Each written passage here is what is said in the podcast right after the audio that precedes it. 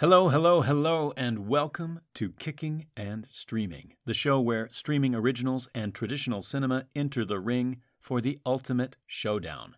I'm Beau. And I'm Chris. Are streaming originals the TV movies of the 21st century? Is cinema really different from movies? Is Netflix the future? These questions and more on Kicking Kicking, and, and- Streaming. Okay, uh, Sorry, what? yeah, let's do that again. I don't think I heard you. And maybe if you can. Well, I thought we agreed we were going to come in strong on this one. Yeah, strong is right, but you know, bring it in from your diaphragm, Diaphragm. lower your register, and you don't need to bellow. Listen, but, but I don't know how you bellow, but where I come from, we really put our backs into it. Okay, all this and more on Kicking and Streaming. Chris? Kicking and streaming.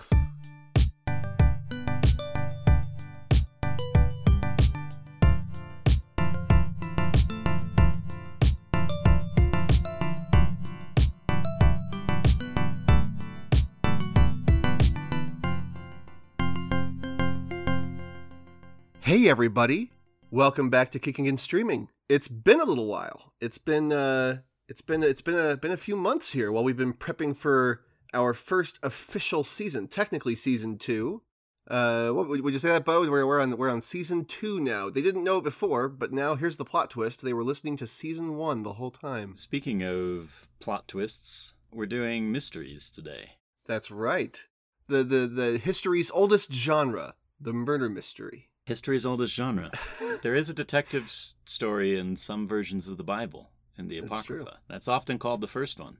It's a story of I can't even remember it. It's it's not the it's not the Bible I grew up with. not my Bible. Um, Not my Bible. But yeah, yes, here in we're here in season two, as you say, and I'm coming at you from uh, oh goodness, about thirty five hundred miles south, here in in Mexico City. Uh, Mexico City, that's right. Listeners of the show may be aware that I managed to to snatch up one of our our guests, guest of episode what was it, sixteen. That's right. We got hitched. I've followed her down to Mexico City for a spell. So here we are. And there you are at uh, Kicking and Streaming HQ. That's right. It's nice and empty over here. A framed photograph of me sitting in my chair, I assume, there in the studio. yep, yep. It's, it's as if you never left. As long as we're running off with our guests, I, I, I wanted to introduce Beau. I've got Jennifer Aniston as our guest host today. Okay, yeah. Fingers crossed. All right. So listen, speaking of murder And Jennifer Aniston. and Jennifer Aniston, uh, I assigned you a film.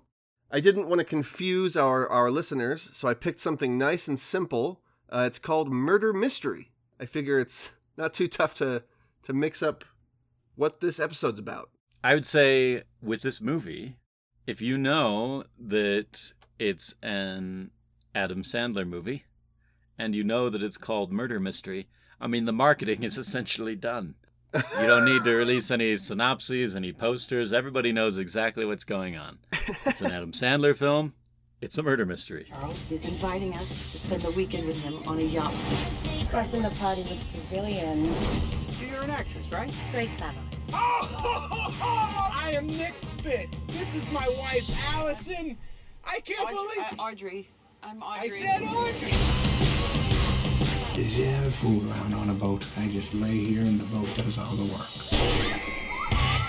There's been a murder. Yeah, this is quite a flick. Adam Sandler has got a a pretty big backlog of Netflix original films, and I knew that we would eventually have to have to tap in, and this may not be the last one. It's a little hard to know exactly what what's going on in the uh, on Netflix's bank statements and how many people are actually tuning in. But according to Netflix, their Adam Sandler films have been like the Adam Sandler films of old that went to the, the to the cinema. They've been hits. They're popular. Yeah, There's a big audience. There's a big audience for this man and his movies. That's true. You know, it's it's one of those things where it's like, ah, I guess we have to take Netflix at their word, but then they they keep signing him on for more deals. After making this, he netted another two hundred and fifty million dollar four movie deal. So it's clearly they do think that he is worth the money. Pretty wild stuff. This this makes I think looking over his his Netflix filmography, we've had let's see, Hubie Halloween. That's one. We've had uh, Murder Mystery. We've had The Week of. Goodness, Sandy Wexler, The Do Over. There's oh gosh, the wrong Missy.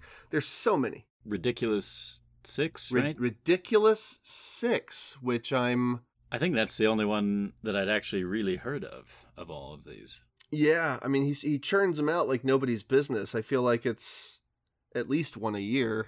And it's you know a lot of people have said that uh, his Netflix deal is basically he's just getting paid to film his vacations with his friends.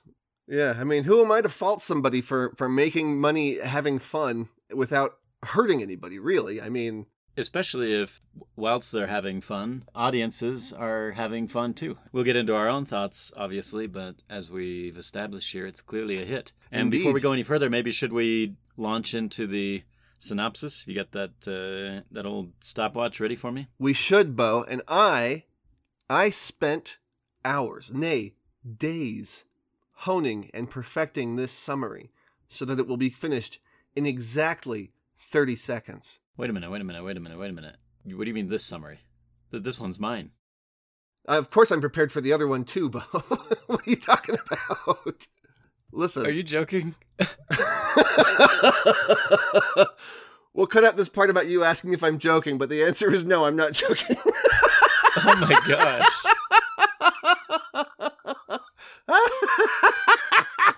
Life imitates art. What have you done? Well, that's fine. I'll just write my summary while you tell yours. that's fine. Okay, yeah. I've got 30 seconds to say my summary, and you've got 30 seconds to write yours.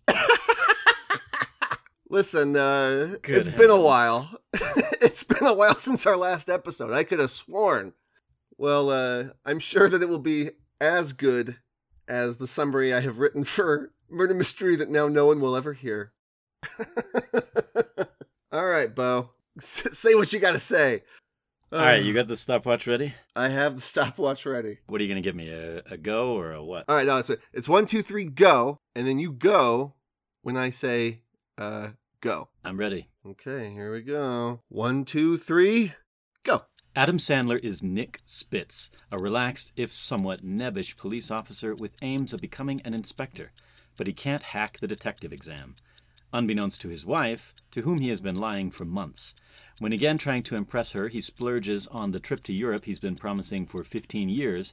Along the way, the economy couple have a run in with an affluent aristocrat who invites them on a pleasure cruise where they will encounter a murder mystery in which circumstances and foolhardiness will entangle Mr. and Mrs. Spitz with a desperate array of nefarious wealth chasers and suspicious rogues. Lovely, Beau. Just lovely. That was a lovely description. Unfortunately, it was 39.73 seconds. Wait, 39 seconds? Uh huh. We hit 30 seconds about when you uh, said the, the other the other rich eccentrics on the yacht. I was clocking it in at 29, so I tried to go slow. you went too slow. Is there time dilation in Mexico? With my taking an uh, extra whopping extra nine seconds, maybe maybe maybe you got a chance on this one. Maybe this this could be your first victory. This my big break. Thanks, Beau. I knew you were throwing me a bone there. Ah, so yeah, th- that's So, yeah. that's it. It's as as far as setups go for a murder mystery, I'd say it's just about as good as good as any other. It's a little bit of the drawing room thing going on. It- It's a comedy. I Mhm, think mhm. Death on the Nile, which is about to be released, if it gets out of its imbroglio with all the uh, oh goodness, the scandals surrounding our our good friend, the star of Rebecca, whose name is suddenly escaping me, Armie Hammer, Armie Hammer, of friend of the what podcast. Armie Hammer. Yeah, friend of the pod. Well, Friend of the podcast that's and not- alleged cannibal, Armie Hammer.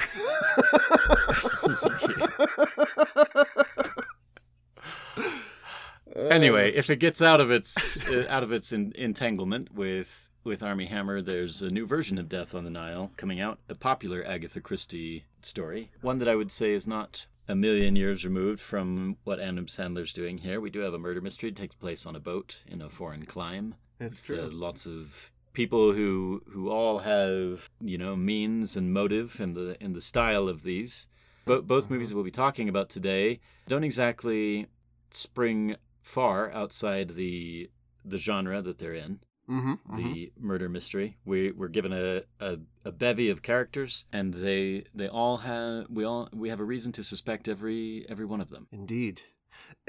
Everyone except for our, our lead characters, of course, Nick and Audrey Spitz. Hmm. They are Right. they are spotless as the day is long. I think, as far as their m- potential for murder, and I, I, that's actually a fairly big plot point that I want to get into, maybe maybe in a little bit about their entanglement in all of this murder and mayhem yeah. it's kind of funny because as the film started, I remember writing down in my notes about 20 minutes into it, I was like, what what is the point of all this fanfare and prelude? It felt kind of like to me like uh, before you know before your average murder mystery, we just spend 20 minutes following one of the random schlubs who's going to show up at the mansion. You know, it's just sort of see how unhappy his marriage is and what what brought him to this this this dinner party at the mansion in the first place, kind of thing.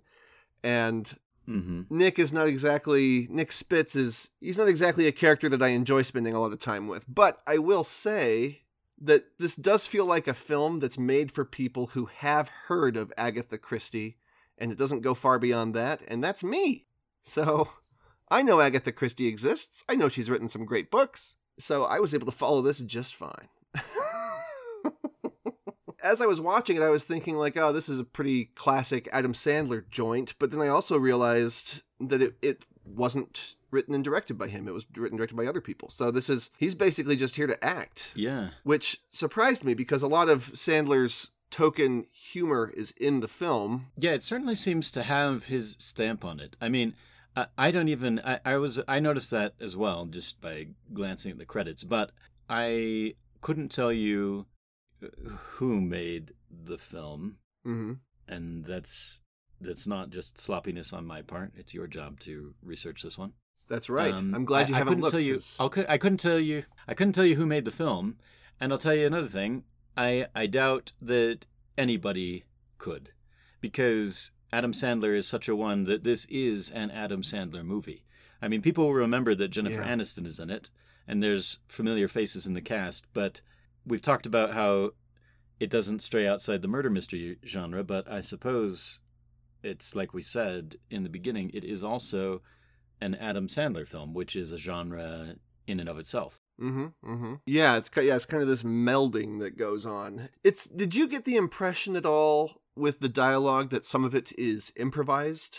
That was an impression I got.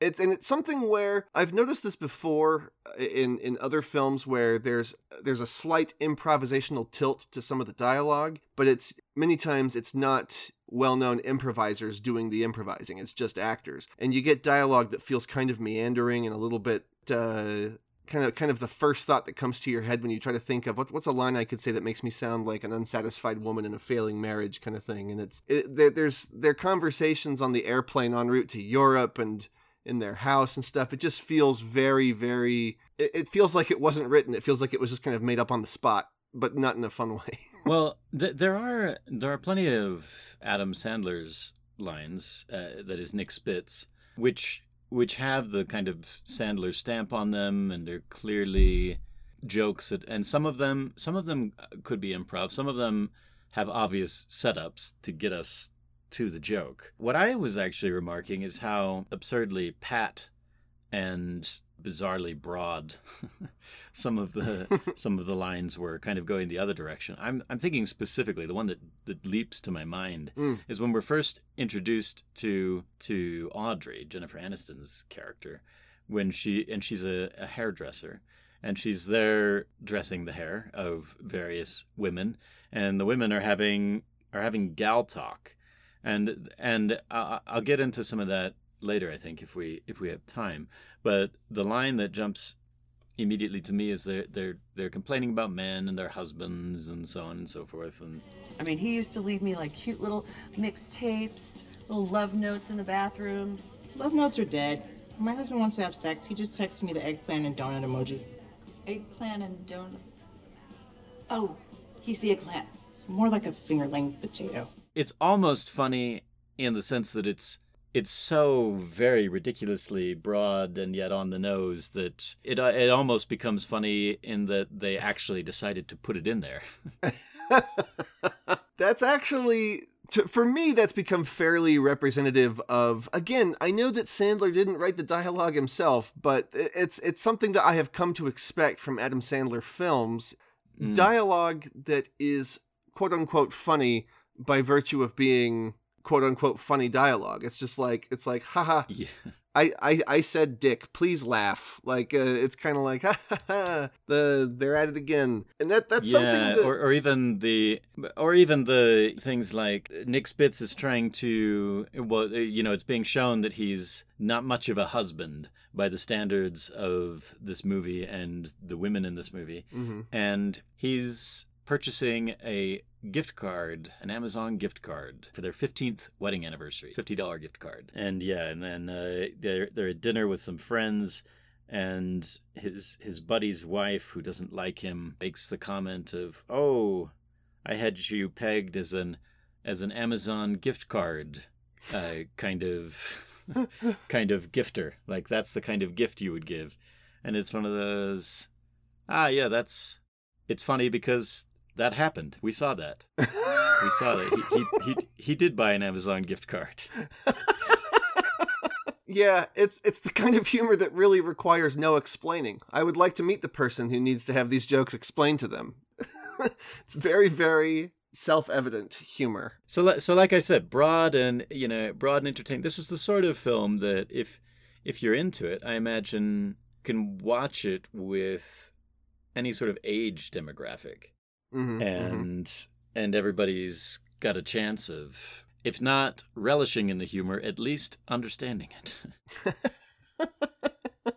indeed well i mean to to kind of set the scene here a little bit let's let's get into the characters if it's all right with you i'd kind of like to give our give our listeners a little an idea of who we're dealing with here. So obviously we've got Adam Sandler playing Nick Spitz and Jennifer Aniston playing his wife Audrey Spitz. The the characters to me were kind of like a living boomer comic. You know, those things where it's like, ah, wife bad, husband bad. He, for, he forgot our anniversary, or he's not doing. He didn't take me out, or something. And it's ah, my wife expects too much of me, and it's it's kind. It's one mm. of hmm. those things where it's like I'm not gonna say that culture has improved since since the time that people Jennifer Aniston's and Adam Sandler's age were getting married at a younger age or whatever. I'm sure the climate is roughly the same, but I would like to think that we've moved past as a society the kind of cliched trope of like, ah, wife bad, ah, husband disappointing, ah.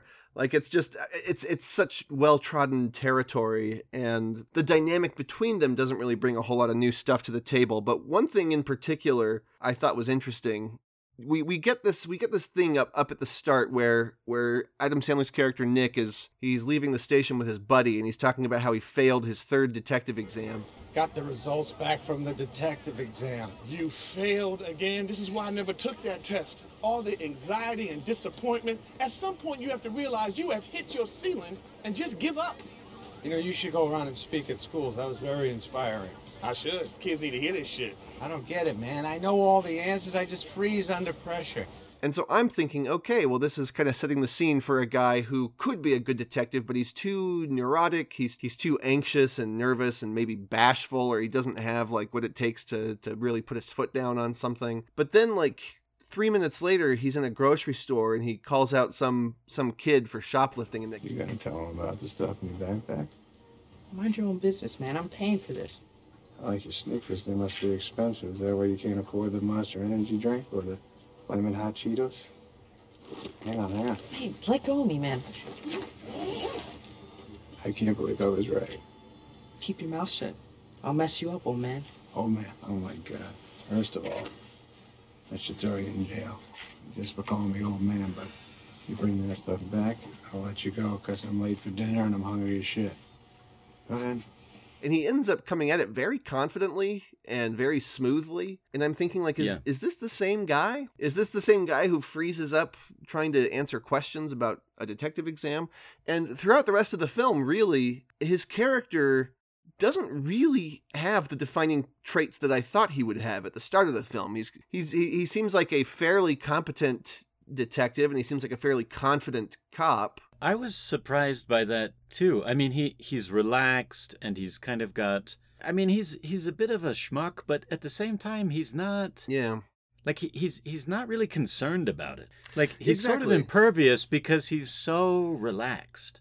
Like he's Yeah, he's so very- at ease, and that actually ends up. I think uh, for the comedy that this is, and for the absurdity of the plot that we're given, uh, he was much more competent as a detective than I expected him to. Yeah, I was expecting kind of a Jacques Clouseau kind of thing, you know, sort of like a bumbling and incompetent or or or awkward or uncomfortable. Maybe the sight of a dead body makes him vomit, you know, like something where it's something that would run counter to the idea that he wants to be a detective. But really, it, it seems like him failing to be a detective is specifically just to make him a liar and a failure. Which, you know, both of those factor into the story, him being a failure and then lying about his failure. But as far as a reason why his character would fail, I don't really see it. He's yeah, he's not exactly an alpha male type, like he said. He's very schlubby and kind of not not a very comforting presence. But at the same time, yeah, I mean the the murder happens when when when the aforementioned when the titular murder mystery begins. He you know everyone's freaking out and he sees the body and he's just holding some entrees and he's like, all right, well uh, nobody touched the body and uh, you know Jim, will you listen to my husband? He's a detective. Yes, yes. What should we do, Mr. Officer? Well, for starters, let's stop removing and reinserting the murder weapon into the victim's chest. In fact, let's stop touching the body altogether. Rifling through the pockets of the corpse counts as touching. We have to preserve the crime scene. Captain Wang, is there any way you can lock off this place? Yes, of course. So we should then start questioning the suspects. Suspects? We're not questioning anybody. Wang, when you finish locking up here, you bring me the key. Then you radio Interpol, tell them we'll meet him at the docks in Monaco. In the meantime, I'm gonna check the shrimp out a little closer. set up a perimeter, lock down all the doors, da da da da da. And he's he's like very very cavalier, very laissez faire to this whole thing, which I feel like that that kind of robs the film of its potential contrast of having you, you get like a serious murder mystery situation where a man was killed on his yacht, and there's all these socialites and and wealthy benefactors who are all champing at the bit and then you could have this i mean they do kind of have the fish out of water thing going for it they try to sort of they almost kind of make them seem like a midwestern couple at times you know where it's like mm-hmm. she like there's a part where a character w- that we'll get into gives kind of a dark tortured past this backstory and then they say they want to record a voice memo of it because it's such a good such a good line And I see. Find isolated place. Create confusion. Make sure there are others with motive. I told them how to kill the man. Holy shit! This is incredible. Okay, so the Thank colonel killed Malcolm and Toby over lost love. Got it. This is insane. Perfect, Will you just say perfect. all of that one more time? But Yeah. can you say it from the top? She's gotta. I just gotta she do the screws voice this up a memo lot, here. so How do let's I get do? it on. Uh, just Ready? ask Just gotta Siri. it up. Okay. Swipe it up. I did It's swipe it up. say, It's not Siri, smart. Get the I memo. would like Voice to memo. make Turn it on. I voice gotta turn the thing. and there's little moments like that where it's like oh right they're not really supposed to be here you know like they, they don't really belong in this setting but the only thing that really establishes that are these little these little bits these little side convos where they're kind of they're like ah we're just we're just normal folks you know what what gee whiz They do a lot to stress the the class divide. I think you know Mhm. that this is this is the ultra wealthy. You know these are the sort of like these are the cozy. This is a cast of a, a cozy mystery. You know these Yeah. are aristocrats, wealthy people with inheritances and all this, and on their yachts and their fine clothes and with their their British accents and so on. And then you have Jennifer Aniston coming out of coming out of Friends and and playing yeah, that's sort of like uh, down to earth girl, and then Adam Adam Sandler doing his his whole shtick, and yeah, Mhm. they're they're clearly they're straining their budget. They make it clear just to just to get to to Europe, and they're meant to be taking a bus tour on a bus that is shown to be you know quite horrific, and so they're definitely fish out of water in the in in the class sense. Yeah, and they do they do manage to extract some humor out of that out of that class contrast, but I feel like there there's quite a few missed opportunities as far as the potential for an even bigger hot and cold juxtaposition of you know I I think about a guy who's a failed detective who is the only guy on the scene who can solve a mystery. That that to me sounds rife with with potential for humor and mishaps and whatnot. Yeah, his failures as a detective really don't they don't factor into his demeanor at all. They do factor into the story, but not into the way he carries himself. Which ends up feeling very much like like he's phoning it in. Uh, you know, Adam Sandler's kind of just playing. He's just kind of playing Adam Sandler, really. Which I, I, I know that you know it's it's not it's, it's a big ask of somebody like Adam Sandler who tends to goof around and have fun. But this was released the same year as Uncut Gems, which I personally haven't seen yet. I I should, but people say it's kind of a tour de force for Sandler. They say it's some of the best acting they've seen from him. Yeah, I, I also haven't seen Uncut Gems, but I kept thinking of Uncut Gems, I should say. I said Jim. Oh. Uncut Jim. Uh, Punch Drunk Love. Punch Drunk Love. Yeah. Yeah, yeah. Have you seen Punch Drunk Love? I have. Yeah, we Yeah, watched it for our movie um, club way back. Oh, that's right. That's right. Of course we did. Yeah. Which, yeah, showed uh, certainly that putting Adam Sandler under the right direction, so to speak, makes for a very compelling and watchable character. I mean, he, Mhm.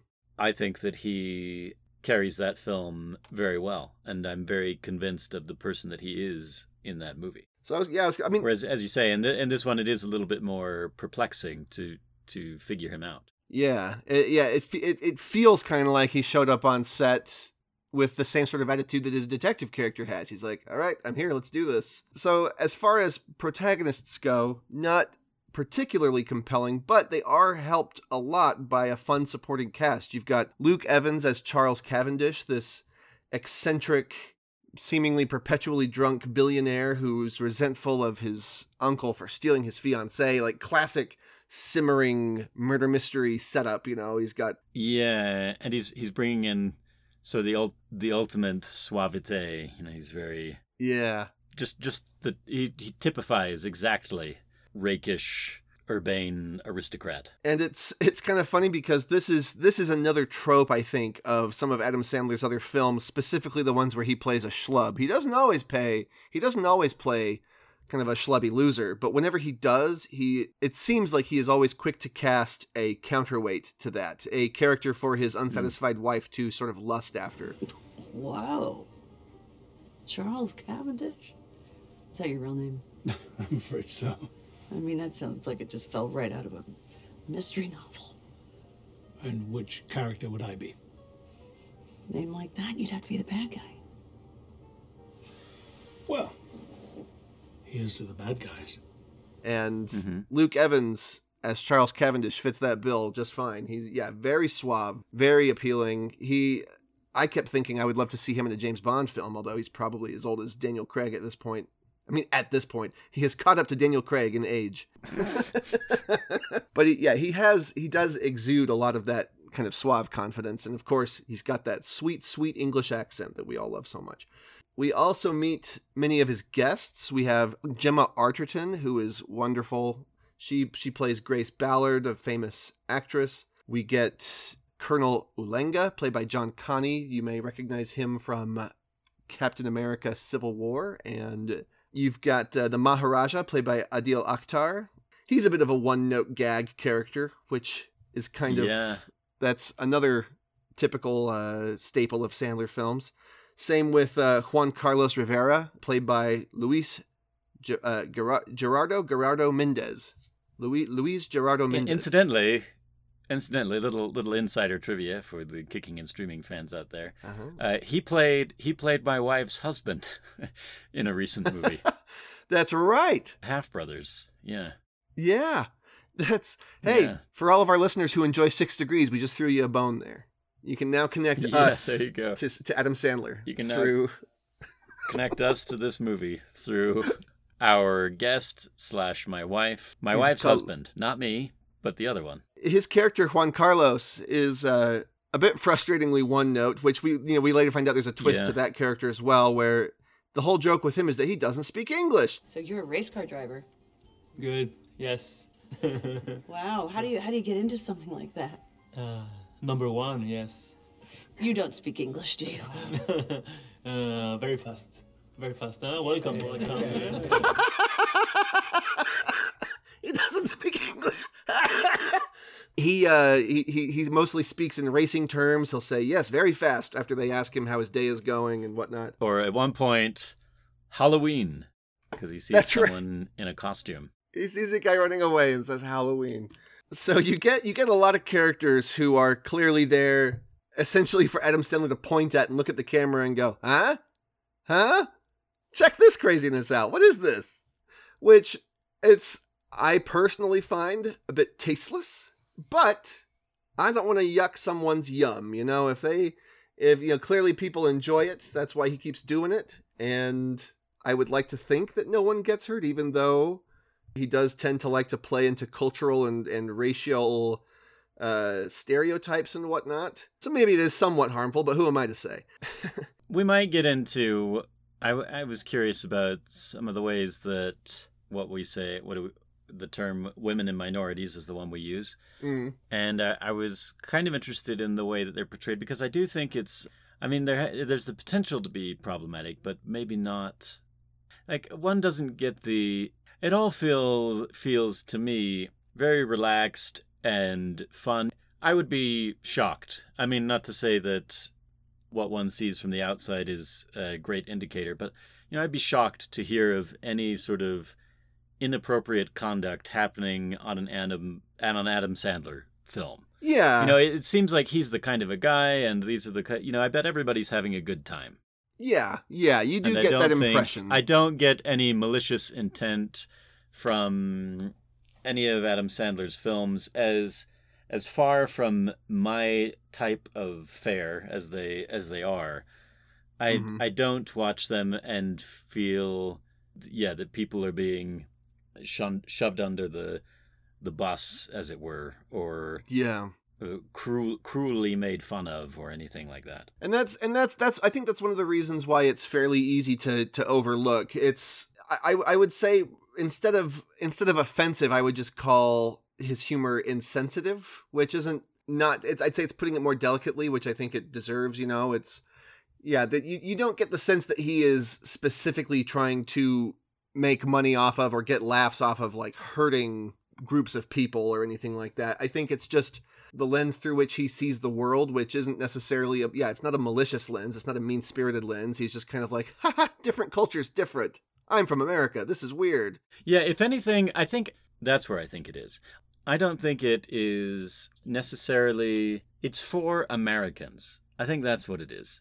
It's Yeah, not yeah. Eh, not no no minority group is is being trampled underfoot or made fun of people with this or that skin color. It's making fun of people in other cultures and other countries in uh, sort of a like I say broad but but jovial way. Yeah. I think that's what it is. It's an American perspective looking at the rest of the world rather than looking at but it accepts anyone who is American as American. Yeah. I don't think it's saying that because you're this type of American or you look this way, you're a lesser American, but maybe it is kind of saying, oh, look at all these people from these other places, you know, that aren't Americans, how silly they are. I sort of see it as almost kind of this unofficial, unintentional reflection on your average your average American who hasn't experienced a lot of culture outside of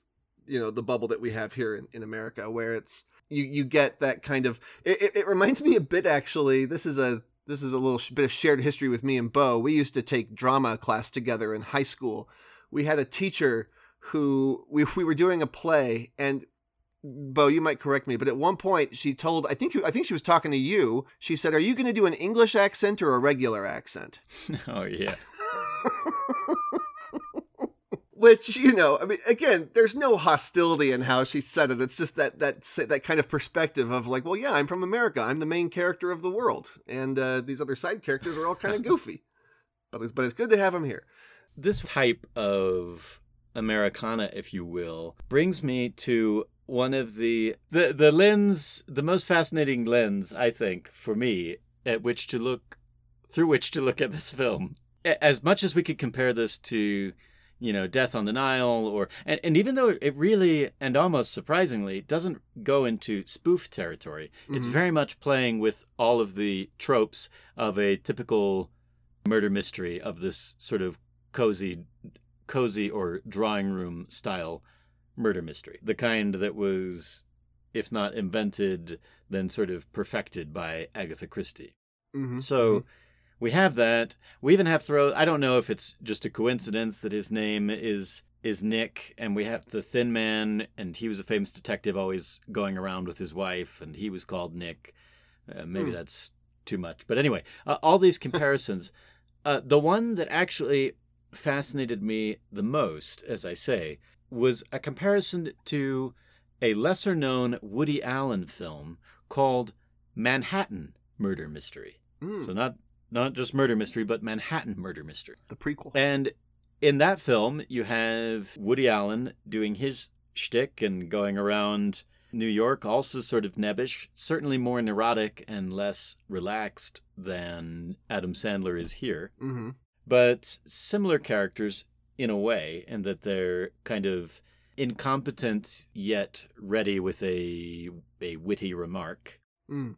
And after I had made that initial comparison, I was fascinated by just comparing these two auteurs, Woody Allen and Adam Sandler, and the films they made. Because if you look at this movie, I mean, it even has just replace replace Adam Sandler with Woody Allen, and it actually makes sense. Like this is the cast of a Woody Allen movie. Mm.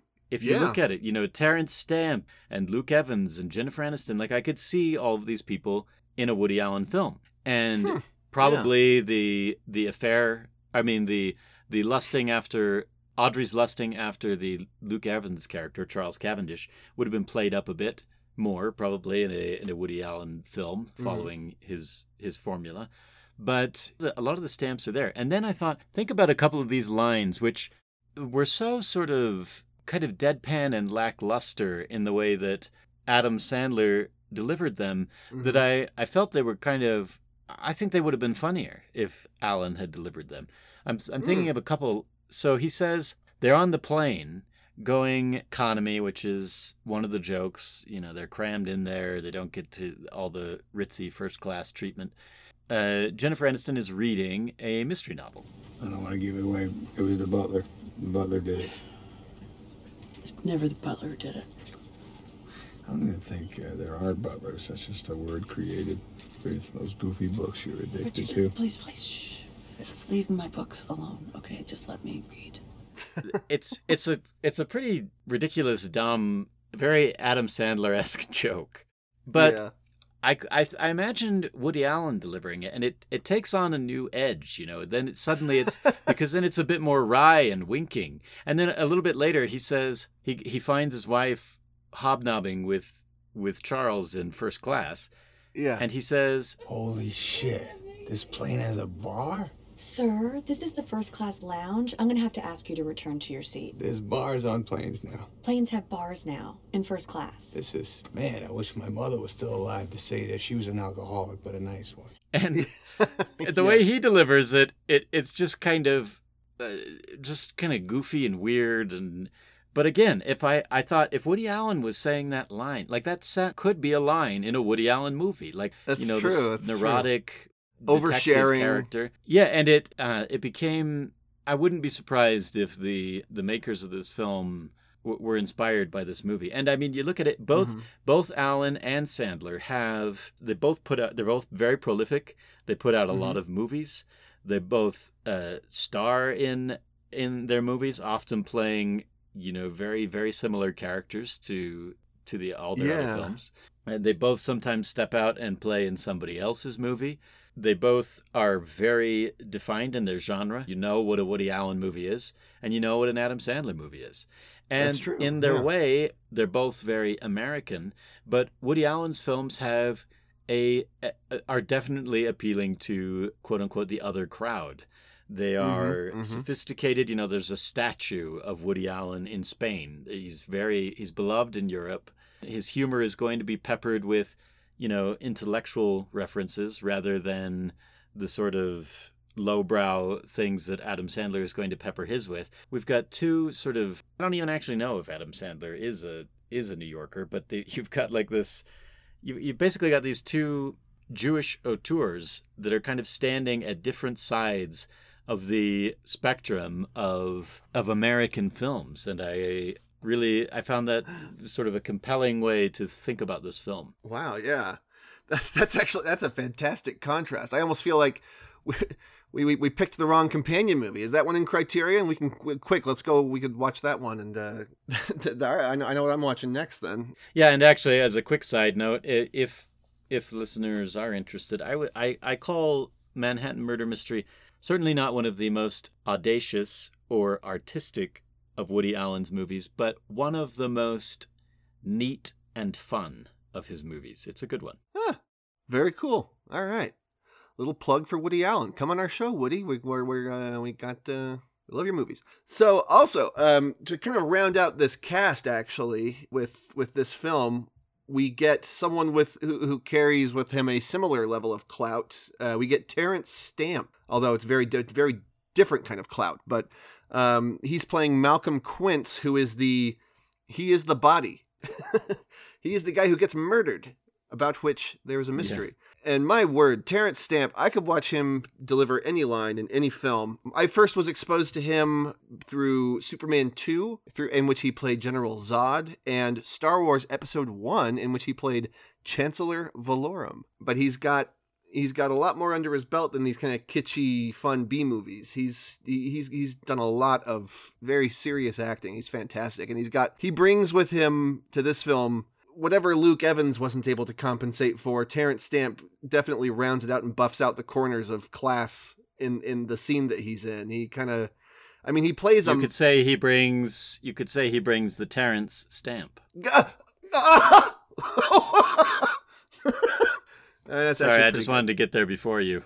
All right, all right. Um, So he comes on as this sort of miserly old billionaire. You know, it's he's the classic. Again, it's they really don't mess with the tropes too much. He's the classic miserable, hates everyone. Everyone hates him, but he's got a lot of money. His one of, one of his dying words is just like, "You're all cut off." I've spoken to all of you about your position in my will. I have thought long and hard about what each of you is truly worth, and I've come to this conclusion. You are all leeches. Repugnant, blood fat, suckling on the tit of my good work for so many years. You repulse me. You're not going to get any more of my money. And then, as he's about to sign a document that seals the deal, he gets murdered. The lights go out and there's gunshots and stabbing sounds, and he's dead. I mean, we're, we're already probably like more than halfway through our discussion of this particular film, but that's that's where our adventure begins. you get uh, so upon upon the murder, you know everybody is is you know ah oh, they're freaking out, and of course you know one of them is lying. One of them actually killed him, and you get uh, Nick Spitz who's holding a giant plate full of cocktail shrimp, and he's kind of casually doling out instructions for how to how to manage the situation. And of course, in classic Sandler film style, you've got characters attempting to pull out the knife and then jam it back in when they realize they shouldn't have touched it. Should we pull it out? No, it's a foot long knife. It's just like pulling out.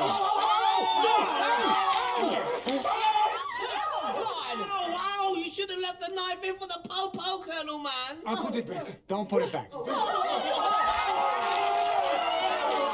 again, it, it's one of those things where maybe this is just me being a comedy prude. I, I feel like the humor of that situation of this general, like this this established colonel, this this war hero character, the one who pulls out the knife and then jams it back in. I feel like he would know better than to do that. So you get a, you get a lot of comedy. It feels like something that should have been done by the by the Maharaja character or perhaps even by Audrey or someone like that. Yeah, yeah.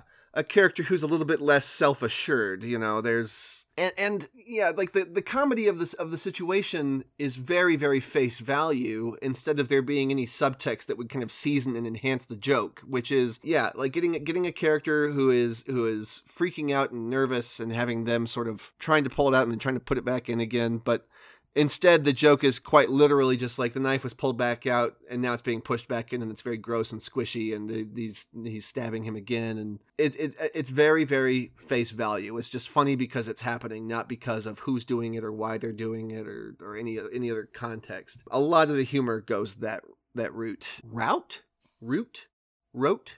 Then we are introduced. I it's it's interesting. I thought maybe you I, you might have thought, you might have felt this way too, Beau. I'm not sure, but from the outset, when uh, when Sandler's character, when Nick starts to try and organize people and sort of tells people to go to their rooms and lock up because there's a murderer on the boat, I'm thinking, okay, well this whole mur- this whole mystery will take place on this boat here tonight. He Hmm. is he is the closest thing they have to a detective, so they're gonna have to settle for him. That Yeah. that that premise was intriguing to me. I was actually kind of excited to see how the rest of this story would go. But then very quickly, an actual detective arrives on the boat Yeah. and kind of throws water on that fire. The, the the rest of the fire gets put out by them leaving the boat the next morning before any mystery solving actually happens. Really, I thought you know murder on a yacht. It's like murder on the Orient Express. They don't get off the train and then solve the mystery at some local town. You know that's part of the appeal is the claustrophobia of being trapped in a uh, you know in an enclosed. yeah, that's space. often what these things are. Uh, The Orient Express or Death on the Nile. It's all sort of a contrivance to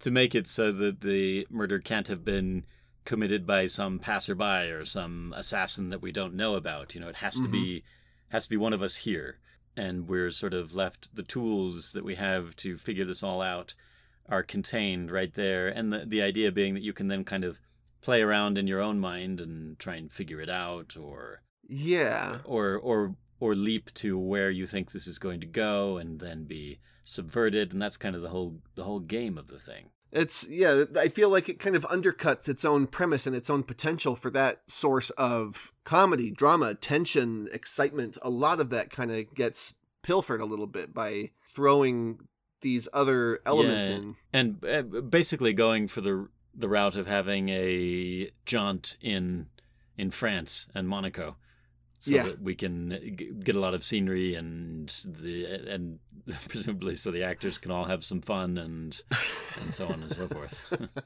Yeah, I think that the Johnny Depp Angelina Jolie film The Tourist set the bar for for excess and extravagance for the sake of a fun vacation, and this Yeah, thankfully doesn't uh, go that far. This this is the sort of movie by pointing out the nonsense elements of the plot. That's not a valid criticism because this movie makes no pretense about having a a, a neat plot or even a plot that it's like all that important for you to follow. You know, it's very much just, Yeah. just a vehicle for some for some jokes and and some scenery. Uh, but uh, I Yeah. did find probably the most contrived aspect of this movie is the idea that everybody suspects the the Spits and Yes. that and that the detective is convinced that it's them. I just found that that even for this movie it was so outlandish that I kept wondering why is this happening?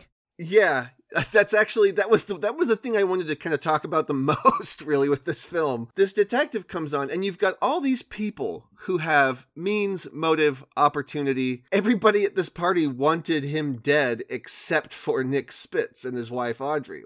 Yeah. Every other character you could imagine and the uh, the detective is instantly, you know, untrusting of of Nick even though again, the way that Sandler plays him, he's very very much like a ah, what do you want? I didn't kill the guy. What's going on here? I want to get home. I'm I'm tired, you know. So you get yeah, the, this this it's so bizarre to me because you have this this premise solving a murder mystery on a yacht where no one can leave and there's a killer who might kill again and you know i'm crap i'm not a good detective but i'm the only chance we have and stuff that that right there you could easily fill two hours with that instead the, the main source of the tension comes from as you say everyone suspecting nick spitz of being the killer even though again there's no reason at all. There's and, and something that's kind of interesting at first you think that maybe maybe this suspicion is just born of pure ignorance and they think you know we don't know you. You could be anybody. You could be a hitman for all we know. But then right after he says a line like that inspector delacroix the det- the competent quote unquote detective who comes on the scene he says that they did a background search on nick spitz and found out that he's lying about being a detective You wish me to believe you're innocent. Unfortunately, I do not believe liars. But I'm telling you the truth. And how long have you been lying to your wife? Excuse me? You did not think that we would investigate your background? Sergeant Nicholas Spitz, NYPD, failed his detective's exam three times. You are, uh, how do you say, cop on the beat, not detective as you so claim. I believe Mr. Cavendish has provided accommodations for you at the Hotel de Savoie, so you won't be on the street. But mark my words, Officer Spitz. I will not rest until I prove that you committed these murders. But also, if you've done enough background checks to determine that he's not a detective, surely you also saw what a schlubby, unremarkable life this man has lived and how little motivation he would have to kill a random billionaire. I mean, he's a cop. he's a he's a he's a cop who has had the only mark against him as a cop is that he hasn't successfully become a better cop. Like that's as far as cops go, that's actually a fairly it's a fairly moderate bar to set of like he's a cop who doesn't have any dirt, you know? He's like, what reason do you have to think this guy would do anything, you know? Well, it seems to me too that you know, in addition to giving it some juicy things perhaps for Nick and Audrey to react to, they sort of had to set it up this way because they chose, or at least this was the route they chose to go, because they let it leave the boat. Now we need a reason for him to continue to be wrapped up in this whole thing. And so that Yeah. reason then has to be that for some reason they expect or they suspect him of being the the killer. And even though that makes absolutely no sense, that's what we're given to kind of as our to keep them tied in to all of this. Because Yeah. he he certainly doesn't have enough pluck, and tenacity, or curiosity to be one of these detectives who's determined to solve the mystery just because it needs The to be thrill of the solved. chase. Yeah, he he's definitely the sort of guy that as soon as he could get out of this situation, he would just go ahead and do it. Yeah. And since they let him off the boat so he can get out of the situation, he's got to be kept in it somehow. And so that means that we have to decide that he is one of the suspects. It's such a bizarre contrivance, but yeah, when you think about it uh, from the sense of we wanted to spend some fun time abroad, it, it, suddenly it kind of comes together a bit. It's interesting. It kind of made me think of the film. It's a it's a movie that you and I both love. I think I, I always think of it as Alfred Hitchcock's personal James Bond film, North by Northwest, with Cary Grant. Mm. Um, yeah. you get uh, Cary Grant is framed for a murder in a in a way where you can tell that the person who actually did the murdering was very keen on him being blamed for the murder. He was set up as a patsy. The way that the man is killed, it's it's in such a way that it looks very incriminating. You know, the guy dies with a knife, and then Cary Grant in, impulsively reaches out and grabs the knife and pulls it out as the guy falls to his death, and a whole crowd sees that happen. And it's like, oh gosh, this looks bad. How on earth do you bounce back from Yeah. this? In this one, Yeah. Sandler's got a plate of shrimp and he's he's he's standing far away. He's got no reason. There's n- the killer is probably thinking like, "Wow, what a happy coincidence! I did not expect this to go this well. This is insane." And it's it, it's almost like if North by Northwest happened, where this is the first scene in the film. There's no other context. There's no build up to this where he's being procedurally, you know, progressively set up, and then the guy dies and gets stabbed, and then Cary Grant standing 15 feet away just looking, and somebody points at him and says, He did it. And then that's the rest of the film, is him trying to clear his name. It's a very, very strange dynamic. And the, the contrivances don't stop there. There's that moment we referenced very slightly earlier where Nick and Audrey are with Juan Carlos, and they are being held at gunpoint by Susie Nakamura, played by Shioli Kutsuna, and uh, we don't quite know what you know whether she's the killer or not. She, for a bit of context, we haven't introduced her character yet. She is the the former fiance of Luke Evans' character who left him to marry his uncle, the now dead Malcolm Quince. Uh, she was the one who's going to inherit all of his wealth. So she holds these characters at gunpoint in an alley in public in in the city, and she gets shot with a little blow dart and and starts to die. Nick and Juan Carlos give chase. They chase after the the robed mysterious figure that shot the dart. And Audrey stays behind and tries to revive her. As she tries to ask her who did it. Ambulance! Emergency! Uh! crazy, crazy, crazy mad love. It's crazy because you're madly in love. But Cavendish. Is Cavendish? No? Sleeping with the enemy? Sleeping? You're not sleeping. She's dead now. I don't know why this keeps happening. Close the airports. Search house to house. As God as my witness, I will find Nick and Audrey Spitz. We see Detective Delacroix watching a cell phone video of them standing over the body and saying, Come on, we gotta get out of here. And they run away. And I'm thinking, wow, how convenient that this cell phone video was recorded at that exact moment and not for the apparent 15 minutes before that, where they were chasing after the killer and she was trying to revive the victim. Once again, it's like surely he must have seen the rest of the video and known that they didn't have a dart they could shoot at her and that they I mean assuming that the onlooker started recording after she had already been shot, you still see them chasing after the robed figure and you see Audrey trying to revive her. no, these killers must be caught at all costs. He's he's convinced at this. And it's just and he's playing it straight. He's probably the straightest character in the film, Delacroix. He's he's very very gravelly and very serious and he he's making the most absurdist insinuations of all the characters. He's yes yes this this schlubby in over his head new yorker is clearly the uh, the prime suspect.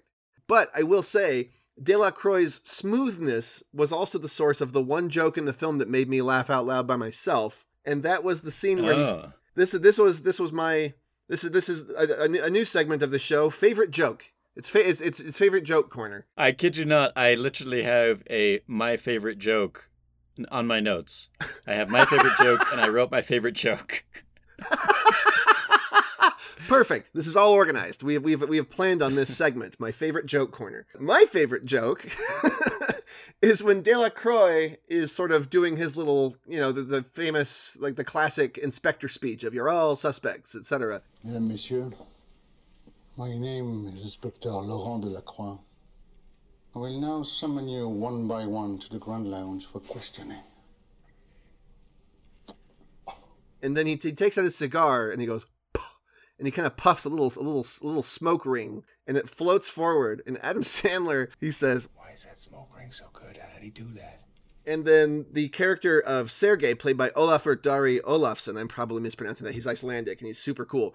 He reaches over and touches the smoke ring and breaks it, and it kind of just puffs away. And it's all quiet, and Adam Sandler in the background says, Oh, you broke it. You broke it. and it's just getting upset at this bodyguard for touching the smoke ring and breaking it. It's like, ah, he ruined it. Like, for some reason, just that that line got got an audible chuckle out of me. Just because it, it, it, I think it was the perfect intersection of all of the potential elements of comedy that were left in this film, which were kind of bare bones at this point. You had Sandler being a very everyman schlub. You have this steely detective who's very cool. You've got yeah, he puffs this perfect smoke ring, and Nick is just upset that the ring was ended too early. So yeah, that's that's my favorite joke. But what's your favorite joke? Well, since we're here. yeah, mine was just it was the it was the line that that got a yeah, it's I mean it's not a high bar. it's the line that got a chuckle from me in this in this film. And that's when and Nick has a habit of lying to his wife. He's lying about being a detective to try and be more impressive. And then when he sees his buddy has got uh, his I can't remember his wife or his girlfriend or whatever a, a beautiful I think it's his wife yeah an anniversary ring and all all uh, dripping with diamonds as it were and in order to one up or or at least you know keep up with the Joneses he says "I Told you I had something big for you at dinner and you couldn't wait till tomorrow morning? No. We're finally going to Europe. Happy anniversary. Oh my god. I'm chilled. Oh my god. Oh my god. My god. I'm so. I ruined your surprise. You ruin anything. You're the greatest. You deserve it. I love you. I love you. Still a surprise, I swear. and that was just the kind of horror of what he's just agreed to and that Yeah. was yeah that that was my that that's where Beau chuckled We should have given timestamps for our listeners so that they could watch it and know the exact moment where you and I both laughed. if we do our job right they may end up in the in the episode Hey, hey, there you go. It, it it is not entirely unsuccessful at what it tries to do. It's it's a fun, easily digestible murder flick. It really doesn't demand much of you as a viewer. Probably the le- the least demanding mystery film I've ever seen, if I'm being honest. It's very much a uh, just chill out and watch Sandler and his buddies make some silly jokes, and and if you are a fan of dick jokes, gay jokes, etc., there there is plenty of, of meat to chew on here. I'm sure there will be well, no pun intended. Is that a pun? my word Anyways, Beau, listen. This brings me.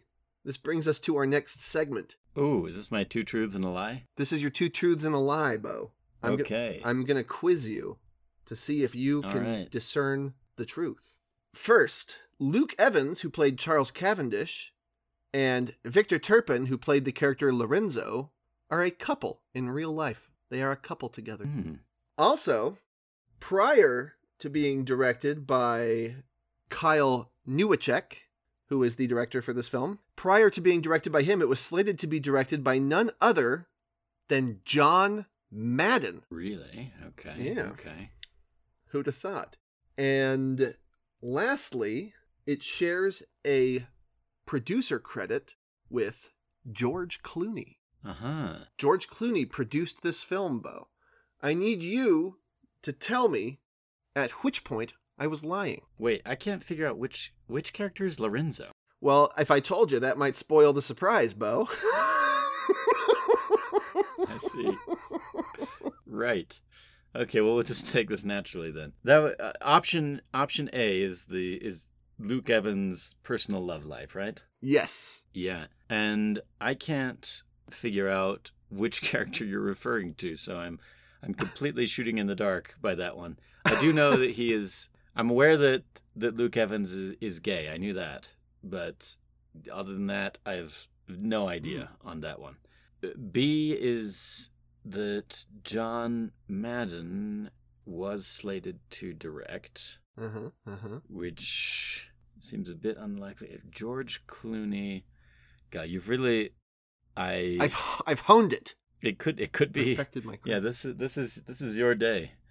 Uh, I, I've, okay, well, I'm going to say that uh, I, I don't think George Clooney was involved. I'll say that. I don't think he produced it. Dang! Oh man, I really thought I had this one. I really thought I had it in the bag. You were close. I could tell. I got it. Yeah, you got it. It wasn't produced by George Clooney. It was, however, produced by Charlize Ah. Theron. Charlize. Well, golly. I should have used that as a truth. I could have thrown you even better. Yeah, that's. Charlize. I wouldn't have guessed Charlize that. I, I was trying to think of an equivalent. Yeah, she she was a producer on this film. I tried to look up why. I could not find a reason. I don't know why she helped produce it. Well. clearly she saw something in it that was that was appealing. So wait, Uh, uh, so Luke really is with the with who? Beau, the famous character Lorenzo, the beloved character from Murder Mystery. No, uh, yeah, so it's the the actor Victor Turpin who played a character named Lorenzo. This was in the trivia. He, he he's actually dating Victor Turpin who played Lorenzo. I would I searched up and down. He is in the credits. Victor Turpin is in the film playing a character named Lorenzo. I didn't have oh time wait, to rewatch I see it the now. I've just film. pulled up. I've just pulled up IMDb now. I'm scrolling through. Yeah, it's Victor Turpin as Lorenzo, uncredited, the very last actor listed in the cast list. After a bunch of after like waitress number two and hotel guest. You get Lorenzo. so I tried to find pictures of him in the film so I could establish which scene he was from, but I couldn't find anything. So I'm taking them at their word. I'm assuming maybe maybe it's less like oh neat piece of trivia. This guy had these these two happen to be dating. I see it more like maybe Luke Evans got his boyfriend a bit in this film as like an extra with a name. That's Yeah, it must be something like that. uh, yeah. I could not find Lorenzo anywhere, not in the script He or anything. was on the set, so Yeah, he was there. The one I was really hoping would throw you was that it was originally going to be directed by John Madden because I thought, gosh, I, I I thought that you might think he was the football guy. That's what I thought when I first read it. I thought John Madden, isn't he dead? Isn't he a football guy? But anyway, anyway, here's how you slice it. See, a lot of people don't know. You have to slice it down the middle. See, and then you slice it across this way. Because what it is, it's a it's a deboned chicken stuffed in a deboned duck stuffed in a deboned turkey with dressing between the chicken and the duck and the duck and the turkey. So as you cut down that way, you go turkey, dressing, duck, dressing, chicken. But uh, then I realized that was the John Madden who directed Shakespeare in Love. Uh, so that's uh, yeah, which is still uh I mean that's quite surprising. Yeah, I mean he's he's got he's got a bit of clout. Oh, John Madden isn't dead. He's still alive. Football John Madden. Good for him. but yeah, Oh, the, yeah, the other John Madden is is almost as surprising.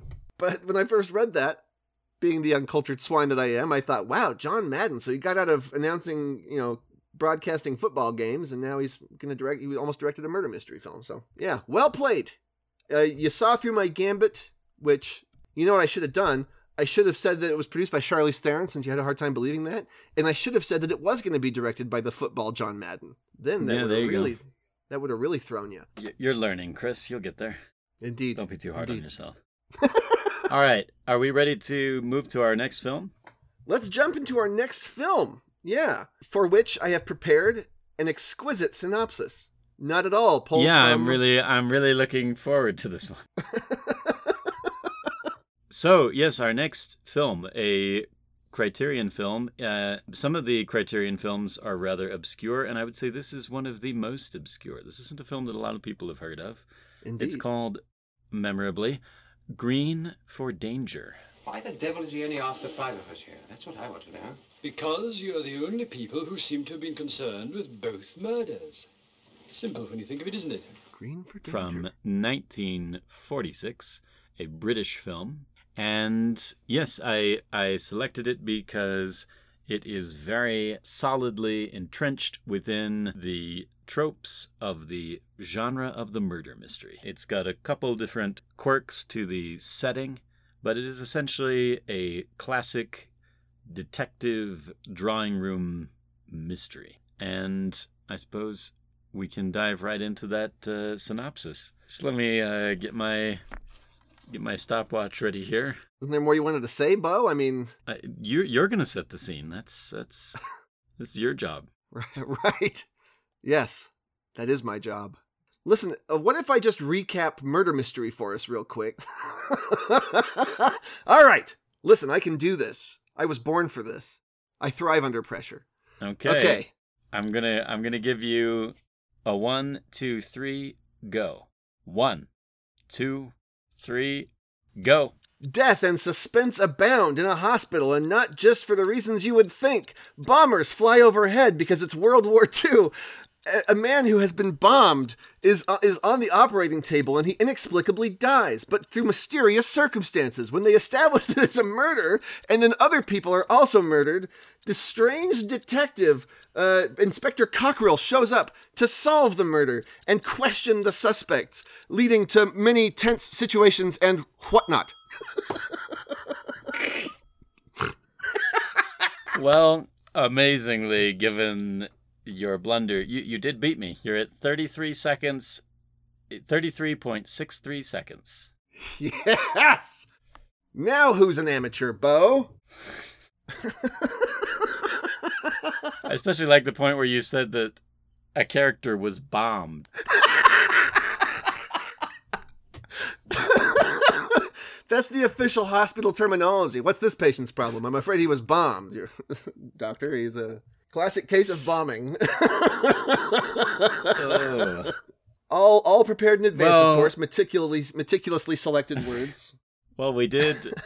I, I think yeah, you, you covered you covered the bones of it. it's Alright. a it's a hospital drama come murder mystery. We've got uh, uh, someone who who dies on the operating table. We've got a, a gaggle of, of doctors and nurses with their complicated interpersonal relationships. Mhm. And into it all comes a, a detective to root through their lives and discover who done it. Here I was thinking that Grey's Anatomy was the first one to pioneer the interpersonal hospital drama, and these guys were nailing it back in '46. There's uh, Yep. all kinds of torrid love affairs and and yeah, lots of backbiting and whatnot. It is it is a great setting for a murder mystery. That's I feel like that's probably one of the most unique catches of this film is that it's a murder mystery that takes place in a hospital surrounding a death that in other circumstances could easily be explained as complications, you know. Uh, I, I'm going to be a little, I'm going to be doubly unorthodox. I'm going to jump right into the two truths and a lie because I think it fits right here at the startup. Ah. And also, my two truths and a lie is this time not two truths and a lie. Uh, this time it's Uh, just uh, a simple fill in the blank. One answer is correct. but uh, Okay, the killer was blank. um, Tenacious. The answer is tenacious. Were you watching? Yeah. Yeah, Green for Danger was was uh, actually the first film to be made in England's famous Pinewood Studios. Pinewood Studios is where uh, Powell and Pressburger made a lot of their films. We've talked about Ah, two of those right. so far. Yeah. And more Uh, to but and this was the first one to be filmed there after it was reopened uh, at the conclusion of the Second World War. Hmm. And a little bit of trivia here: the entire Pinewood lot was taken up. This is from I got this uh, information from Turner Turner Classic Movies. They took up the entire Pinewood Studios, which is you know even for the exteriors, it was all done inside the studio, uh, which was an expensive way to shoot it, and even more expensive and time saving in a way, I suppose. They rather than build the set in such a way that they could catch the reverse shots and move around and do that when they uh, the the operating uh, theater where they where a few pivotal scenes take place, they simply Uh-huh. built two mirror sets so that when they needed the reverse shot, rather than like move the camera to the other side and fix the walls and everything, they just moved the camera over a few feet to where they had the reverse set and had the actors go set up in reverse over there and just shoot it that way. Is that time saving? Is that that seems a bit impractical if I'm being honest. and and this it, this was funded by the by the J. Arthur Rank organization, which uh, was the the money behind so many of Powell and Pressburger's big hits. So we've got a lot of ties in here, and this story, as I understand it, had actually been rejected by by the production company. The, the the Green for Danger, sorry, I should say, is based on a novel, and the novel had Hmm. been kind of deemed as unsuitable, lackluster for the story. But Hmm. the director, Sidney Gillette, or Gillette or Gillett, I'm not sure exactly how his name is pronounced, but he Okay, it's not he has me. a he has a lot of uh, fine British films to his credit, especially some of these comedies, and especially some with with uh, Alastair Sim, who plays Inspector Cockrill in this film. But anyway, here here's my here's my uh, quiz for you, Chris. What I have here is a quote from the director, and I'm going to give you three options of how that quote ends. So here we go. The novel by Christina Brand had not been recommended as film material by the story department of the Rank organization, and I bought a copy at the Victoria Station just to while away a journey. I was not attracted by the detective, Inspector Cockrill, who, though by no means as dull a plotter as Inspector French, did not exhibit very much in the way of elan, nor particularly fascinated by the hospital setting, then still held by many distributors as death in the box office. No, what appealed to me was the, and here come your choices. Oh gosh. So, what appealed to him, what attracted him to the story, was the A, anesthetics, the rhythmic ritual, with all those cross cutting opportunities offered by flow meters, hissing gas cylinders, palpitating rubber bags, and all the other trappings. Ah, very Or. B, B, what appealed to me was the love triangle at the heart of the motives, two very different doctors, one with an easy but heartless grace, the other honest and straight, but under a cloud of suspicion. Hmm. Or C. What appealed to me was the audacity of having the blitz on the edges of the story, a meaty and taut drama, but all the while the looming threat of a fatal blast as if from the heavens to thrash it all away. Dang. Okay, well, I'm going to say right now, after that first one, I was hoping it would be very obvious that, like, that first one was so robust. I was thinking the next one would be the love triangle and the bombings. what appealed to me was mostly the bombings. It's almost as if I designed these answers to seem plausible. Hmm. Well played. Well played, Beau. um. Jeez. Okay. Anesthetics, a love triangle, or the Blitz. You know, it's funny. I've seen the movie twice now, and it, it didn't even cross my mind the contrast between Eden and Barnes. That one of them was honest and under suspicion, the other was kind of shady and, you know, kind of inverse. Uh, that's actually, I didn't notice that, but that's a very real possibility. And I know that for me, the main appeal was, of course, the bombings. I found the Blitz scenario to be very interesting. Anesthetics. What can you do with that, really? I mean, I mean, they clearly they did a lot with it. Hmm. I'm gonna say the Blitz because I haven't really seen many murder mysteries. I've I've seen murder mysteries with a love triangle, and granted, I haven't seen any with anesthetic, but I couldn't see the draw until now, really.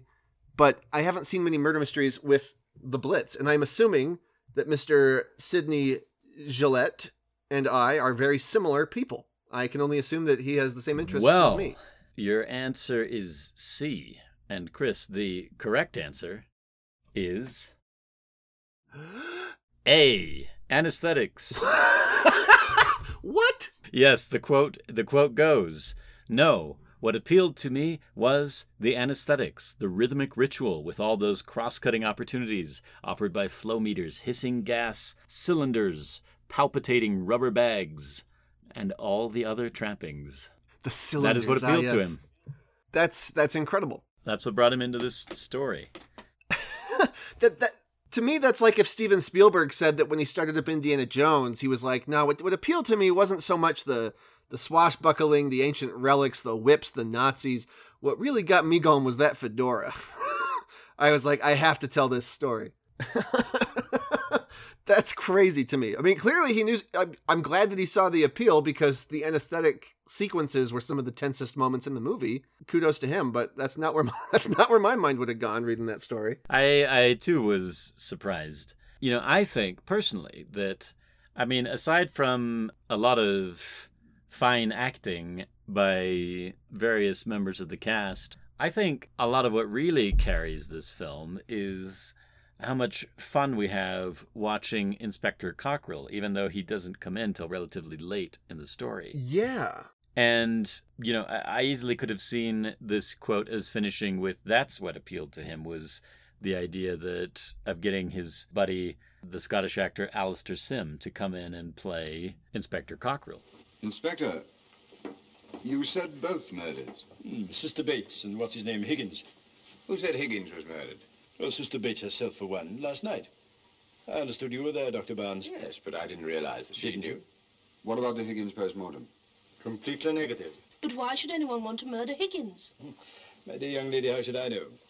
I've only just got here. But no, what, Yeah. what really appealed to him was all this this gadgetry, which, as you say, you know, those are some of the big uh, set pieces of the film, and they do. Yeah, yeah. He does use them to advantage, and it does the mystery turns on those cylinders, and the title of the movie and many other things are all wrapped up in there. So it certainly is an important aspect of the film, but perhaps a surprising motivation for wanting to tell the story. That's that is fascinating. I, I wonder. I'm almost curious to read the book now and see if Inspector Cockrill was as fascinating a character in the book as he was in the movie, or if that was something that that Alastair Sim and Sidney Gillette, Gillette brought to the to the table. If it was you know get them putting their own little bit of mustard on it, because yeah, I mean the mystery itself is very tantalizing. I was uh, I I was genuinely wondering who it could be, why they would have done it, but it- by the end of it, I was mostly just fascinated with with Alastair Sims' performance with Inspector Cockrill.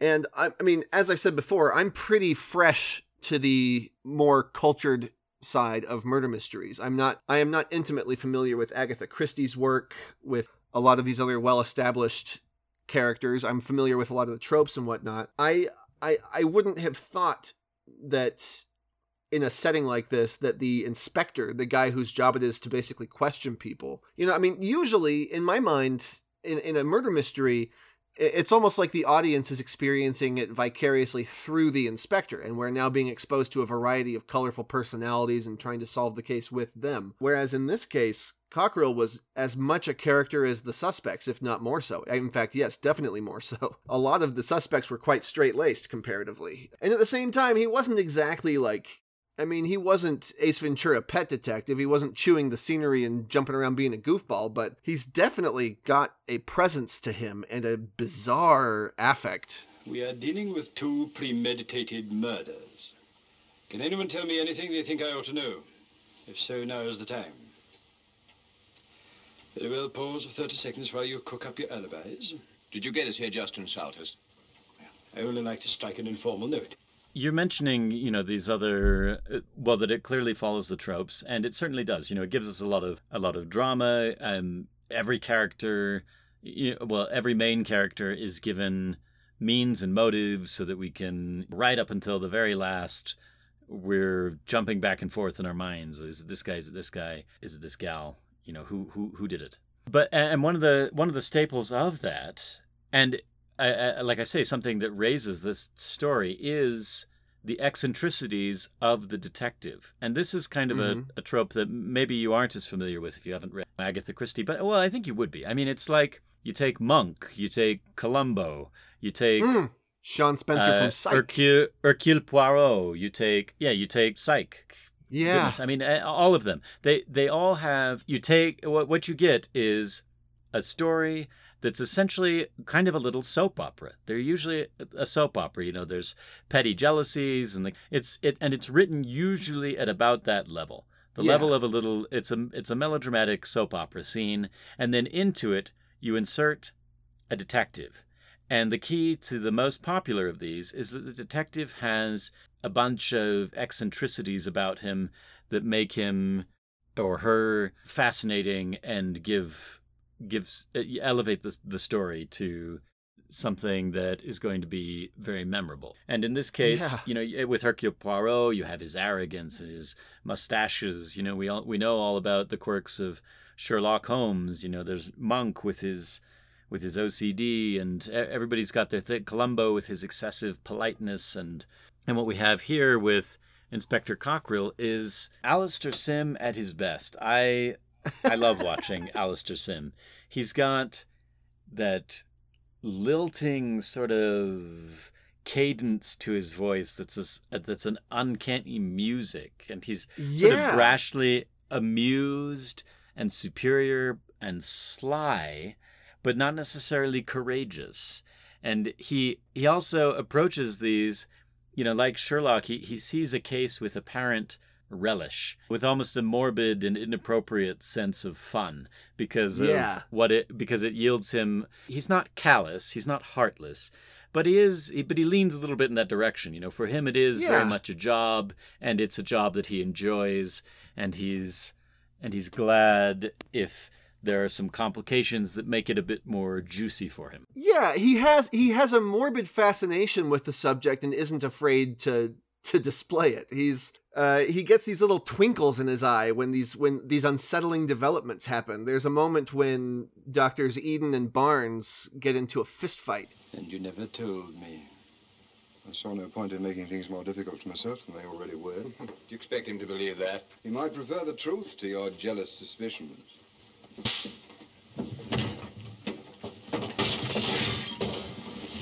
Hendricks, don't interfere. And Inspector Cockrell, he sort of just watches with this gleeful fascination and grabs a chair and kind of sits on it reverse style. He just kind of watches, like, no, no, let him, let him, let him fight. This is, uh, this is fun. Well, well, well.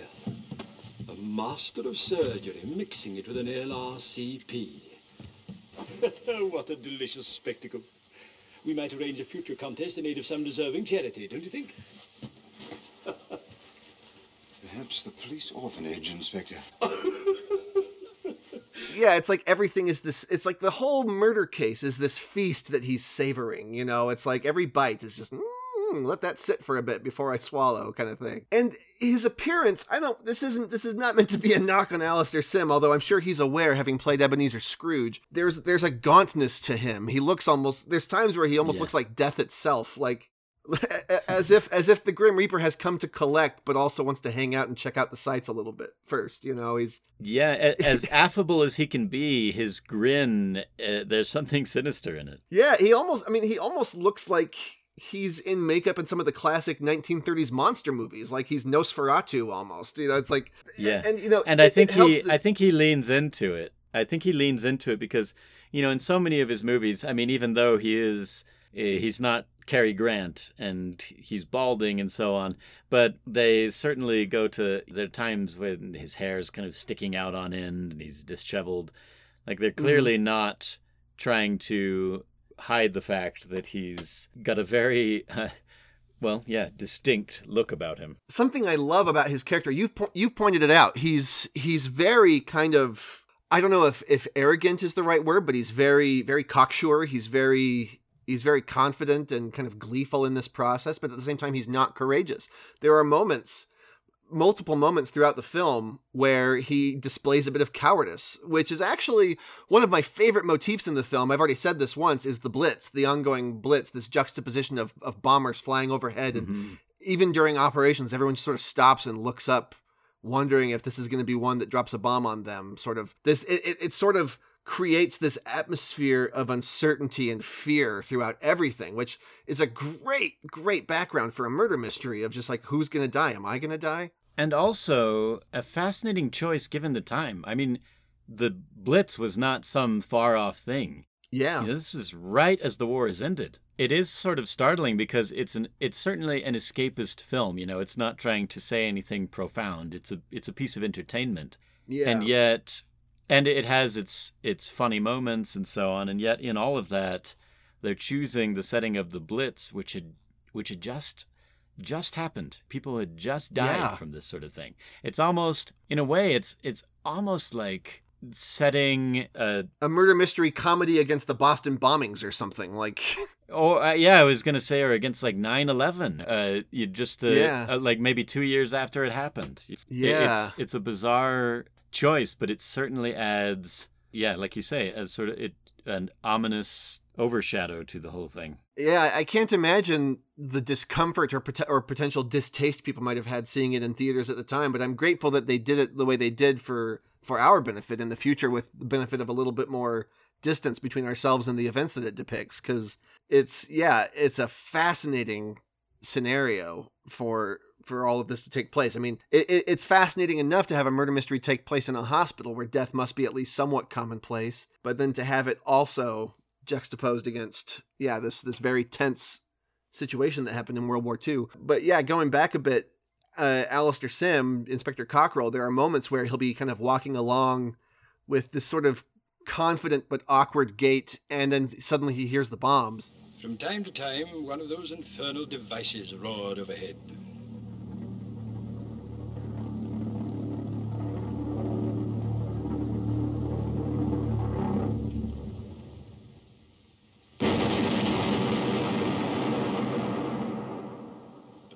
Trifles, of course, did not for a moment distract me from my purpose. and then he'll kind of he'll sort sort of like run and duck and hide and stuff and he'll trip over things and you don't you don't get the the sense that he welcomes death you know you don't get the sense that he is like this untouchable un you know ineffable unfathomable character who who who can take anything he's very much he's just as scared as anybody else but he also has this this morbid passion for his work Yeah, he he has a he has a brain for the job, and not an astounding one, by the way. I mean, he is clever and he solves Yeah. it, but it's not as though he's a Sherlock Holmes who can, you know, spot a crumb on someone's left sleeve and deduce what it was they had for breakfast three weeks ago. Yeah. Uh, but uh, and also, unlike Sherlock Holmes, he doesn't. He's not going to go rushing in with guns blazing or or tackle the bad guy in a in a knife fight if necessary to save some maiden in distress. You know, he's much more likely to to yeah seek self preservation. Exactly. It, it makes for a really fun for a, he, he makes for such a fun I'm going to keep saying the word juxtaposition. There's going to be a, an- another I got to pull up my thesaurus. It's a fun contrast to the uh, to the rest of the characters and the overall seriousness of the situation. And it's kind of funny as we're talking I'm looking at these other I'm looking at photos these promotional photos from the set and there's one of Alastair Sim being lit very ominously staring into the camera. He looks like Victor, you know, Boris Karloff and then you've got this other one that reminds me this pose where he sits on the chair in the in in some of these rooms these little stools and he sort of holds his briefcase against himself like Ah, kind of yeah. curling his arms over it like a child holding a teddy bear almost you know it like a security blanket it's just it, it's just very very it's not what you would expect it's such a strange mishmash of character traits of these extreme confidences and insecurities all at the same time and I, I think it kind of for me it kind of comes full circle at the end. I, I think we've actually done a great job so far not spoiling the mysteries of these murder mysteries, and I don't think um, if we play our cards right, I don't think we will.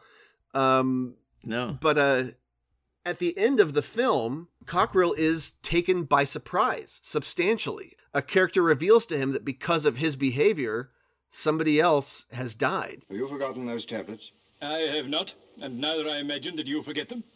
They killed Esther. A lethal dose, self-administered. Self? I wanted to be ready, but you came over to me, and I was too late to stop it. Yes, Inspector, that was the antidote. The antidote? And, and you knocked it out of my hand. Like it's it's it's this very like he's clearly sh- you know shaken by it and he's he's sort of taken aback. And it's fun to see this character who until this moment has been relishing and enjoying every instant to be just as confused and scared and freaked out as the other characters in you know in this instance. The film does not shy away from that. There's they have no qualms about letting us know what a flawed and strange character he is. Yeah and it's the the contrast as you put up is you know, against our expectations also works, of course, against the rest of the film because it is a bit of a melodrama and I wouldn't call it especially especially wonderful one. If we'd had a lesser detective come in, I think this film wouldn't be a terrible film, but it Yeah. it certainly wouldn't be one that is worth a lot of time to and thinking of. Let, let's put it this way. I think I think we get good acting from Sally Gray as, as Nurse Linley, Trevor Howard as as Dr. Barnes. You know, he's always a fine actor, and he and he plays the part Trevor well. Howard. And and Leo Yeah. Leo Genn gets to play uh, Mr. Eden, the surgeon. Uh, he he's he's a complex character. He's fun. He's got a a melodious voice, and he's Yeah. uh, suave and kind of two steps ahead of everybody and slightly dastardly and you don't quite know what, what you think of him and Mhm. those are the three involved in the in the love triangle and then at the edges we have these other nurses some of them rather shrill and hysterical others of them a bit innocuous and they're all wrapped up in this in this little drama that happens to include a murder but really really uh, involves the love lives of these of these characters, uh, and really of these of these two doctors. The, these two doctors and the women they love is kind of the the meat of it.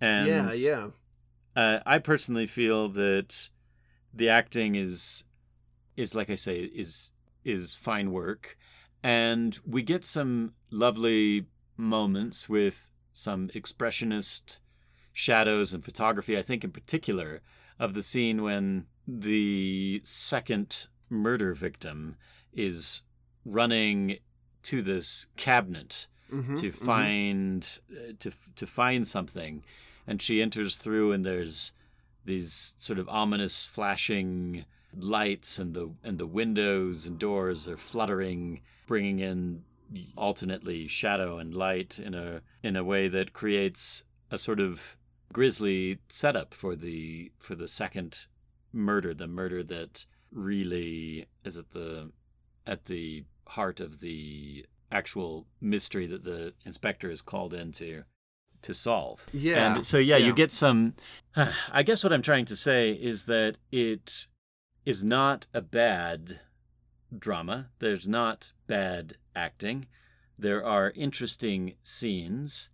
And yet, for me, so much of what is is really memorable comes from the way that Alastair Sim plays into to all of it. You know, Yeah. together with the, the bombs and the drama and the photography. He's right there as the sort of linchpin that makes it all work. Agreed. Yeah, I feel the same way, especially considering it, it really it really was like he was the meat and potatoes. Like as interesting as like you said, as, as interesting as the setting was, I feel like this mystery could have been set virtually anywhere under any circumstance and if he was the detective for in that story i probably would have enjoyed it about as much as i did this one. Like i don't i i, I think that uh he really was the main draw. I was just going to say that I think you put it much more succinctly than I just did, and that's yes, uh, as as as enjoyable as this movie was, and some people have complained too that the first half of the movie is a bit dry because it's a while before the inspector comes in. yeah yeah. But as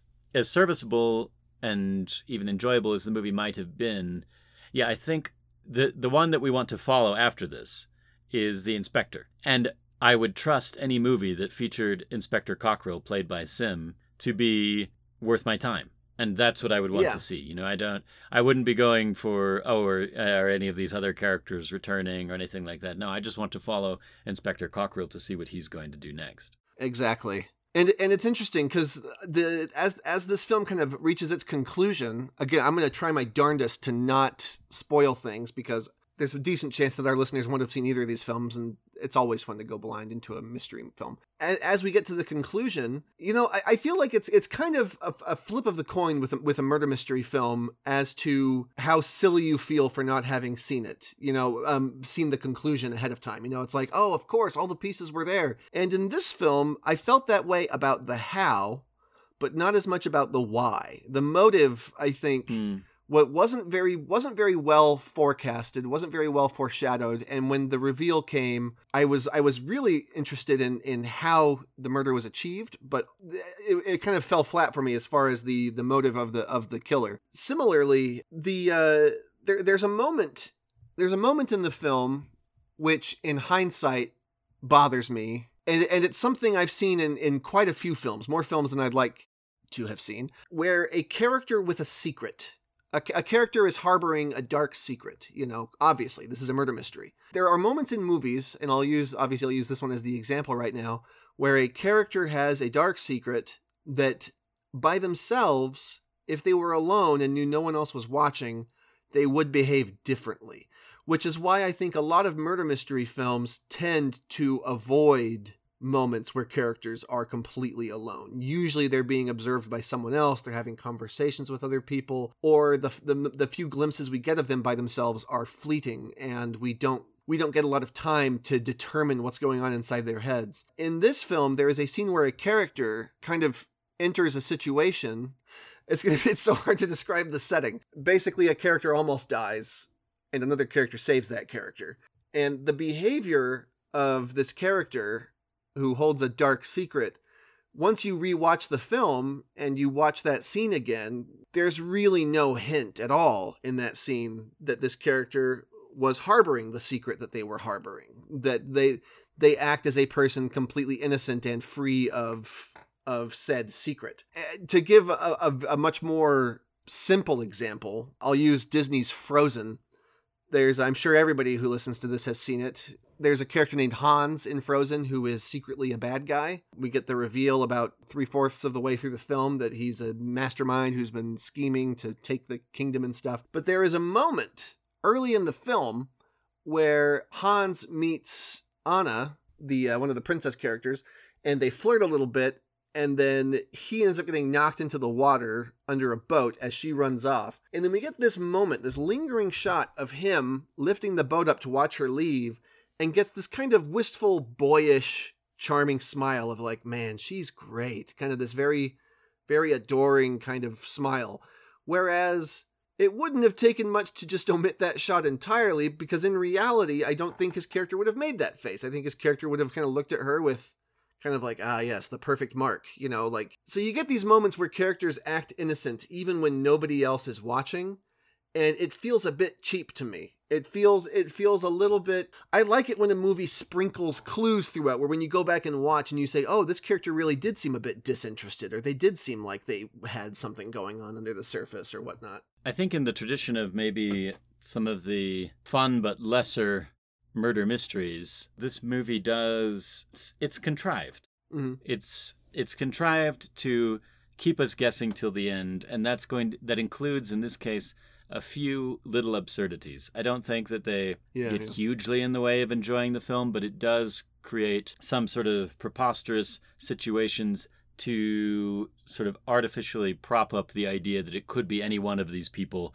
right until the very end. But Yeah. it's done with a bit more you know everybody's playing it straight and the actors are swell and the directing is swell so we don't get like the murder mystery the adam sandler film we don't get but it it doesn't come across quite as hokey we sort of know that this is even though it's taking it much more seriously we still the the film isn't afraid to let us know that it's that it's escapist fare you know it's all a bit of Yeah, of good yeah. fun the the stakes in the film are high and there are characters that we feel for and moments that may be tense but it's still at the end of the day it's everybody's gathered into a room at the end and the inspector says, "Now one of you is the murderer." You know, it's um, Yeah. which is not something that you can really stretch into. You have to suspend disbelief in order for it to work. Yeah, even if you yeah. don't have to suspend it as much, nearly as much as you would for something like Adam Sandler's film to work. Well, you know, I mean, I've got I've got no regrets. This like it's I have I haven't seen a ton of murder mystery films, surprisingly. Although clearly I I mean I feel silly in hindsight as you're mentioning Monk and and all these other detective shows, many of which I've seen. It's like of course I've seen a lot of murder mysteries just in in a more digestible small television format and there have been plenty of eccentric Yeah, I think the the TV format works really well for it because it's like I say with these detective centric mysteries, you really want to just follow the detective into his next set of characters, and that's what you really care about. And so Yeah. to be able to produce shorter format, cheaper stories as TV allows gives you that pleasure of just following the detective into a new story again and again and again. Yeah. Well, and um, looking it up, it seems like this was Alastair's one take on Cockrill, right? He never made another one with that Mhm. character, which seems like a, Yeah, a he- s- a sorry waste. Yeah, he he played a a detective a couple times, but this was yeah the one. It was one and done for Inspector Cockrill. It's a Which, what a name, Yeah, by the was- way. yeah, Inspector Cockrill. He was a fantastic character that elevated. You know, it's funny because this film and Murder Mystery, I mean, we've said it before, but they're both fairly by the numbers. They're both fairly tropey. They both, neither of them treads particularly groundbreaking territory when it comes to the murder mystery genre. But I mean, hey, well, let's jump right into let's just jump right into who did it better. Our our little uh, our fun regular segment, who did it better. I will say, yeah. So to kind of yeah to kind of pull it into who did it better here, I'm just going to go ahead and say right off the bat, both films, as I said, are kind of a little bit tropey, a little bit by the numbers, but what elevates Green for Danger above Murder Mystery is it's it's detective. I would uh, any day of the week, gun to my head or no gun to my head, I would choose Inspector Cockrill over Nick Spitz any day of the week. In fact, I feel like the film Murder Mystery. we, we, we've sometimes done cast swapping uh, on this on this podcast. I would I would easily drop Cockrill into Murder Mystery, and I think it would make that film infinitely more enjoyable and compelling to watch him try to solve that same mystery. Because again, I mean, Yeah. he, could, he could solve a mystery of who took the cookie from the cookie jar, and it would still be a fantastic little little romp. So yeah, that's a, that's a leg up that I think Green for Danger has. As for my own personal take on murder mystery being better, I think I think murder mystery shot more appealing locations. It's kind of an easy that's that's that's low hanging fruit for me. But clearly, clearly, it was an important point to them that they, they shoot at some very pretty locales, and mission accomplished. I'd say if there's one thing they got unequivocally right, it was shooting some very pretty locations in, in Europe. So And I'd say Murder Mystery definitely does a better job at selling Claritin. I don't know how much money. I don't know how much money they were, Claritin was shelling out for that movie, but it had to have been a substantial amount. yeah, especially to throw Allegra under the bus. Baby, that's Allegra. You said you're packed Claritin. That's the same thing. No, honey, I, I, Allegra doesn't work for me. Oh.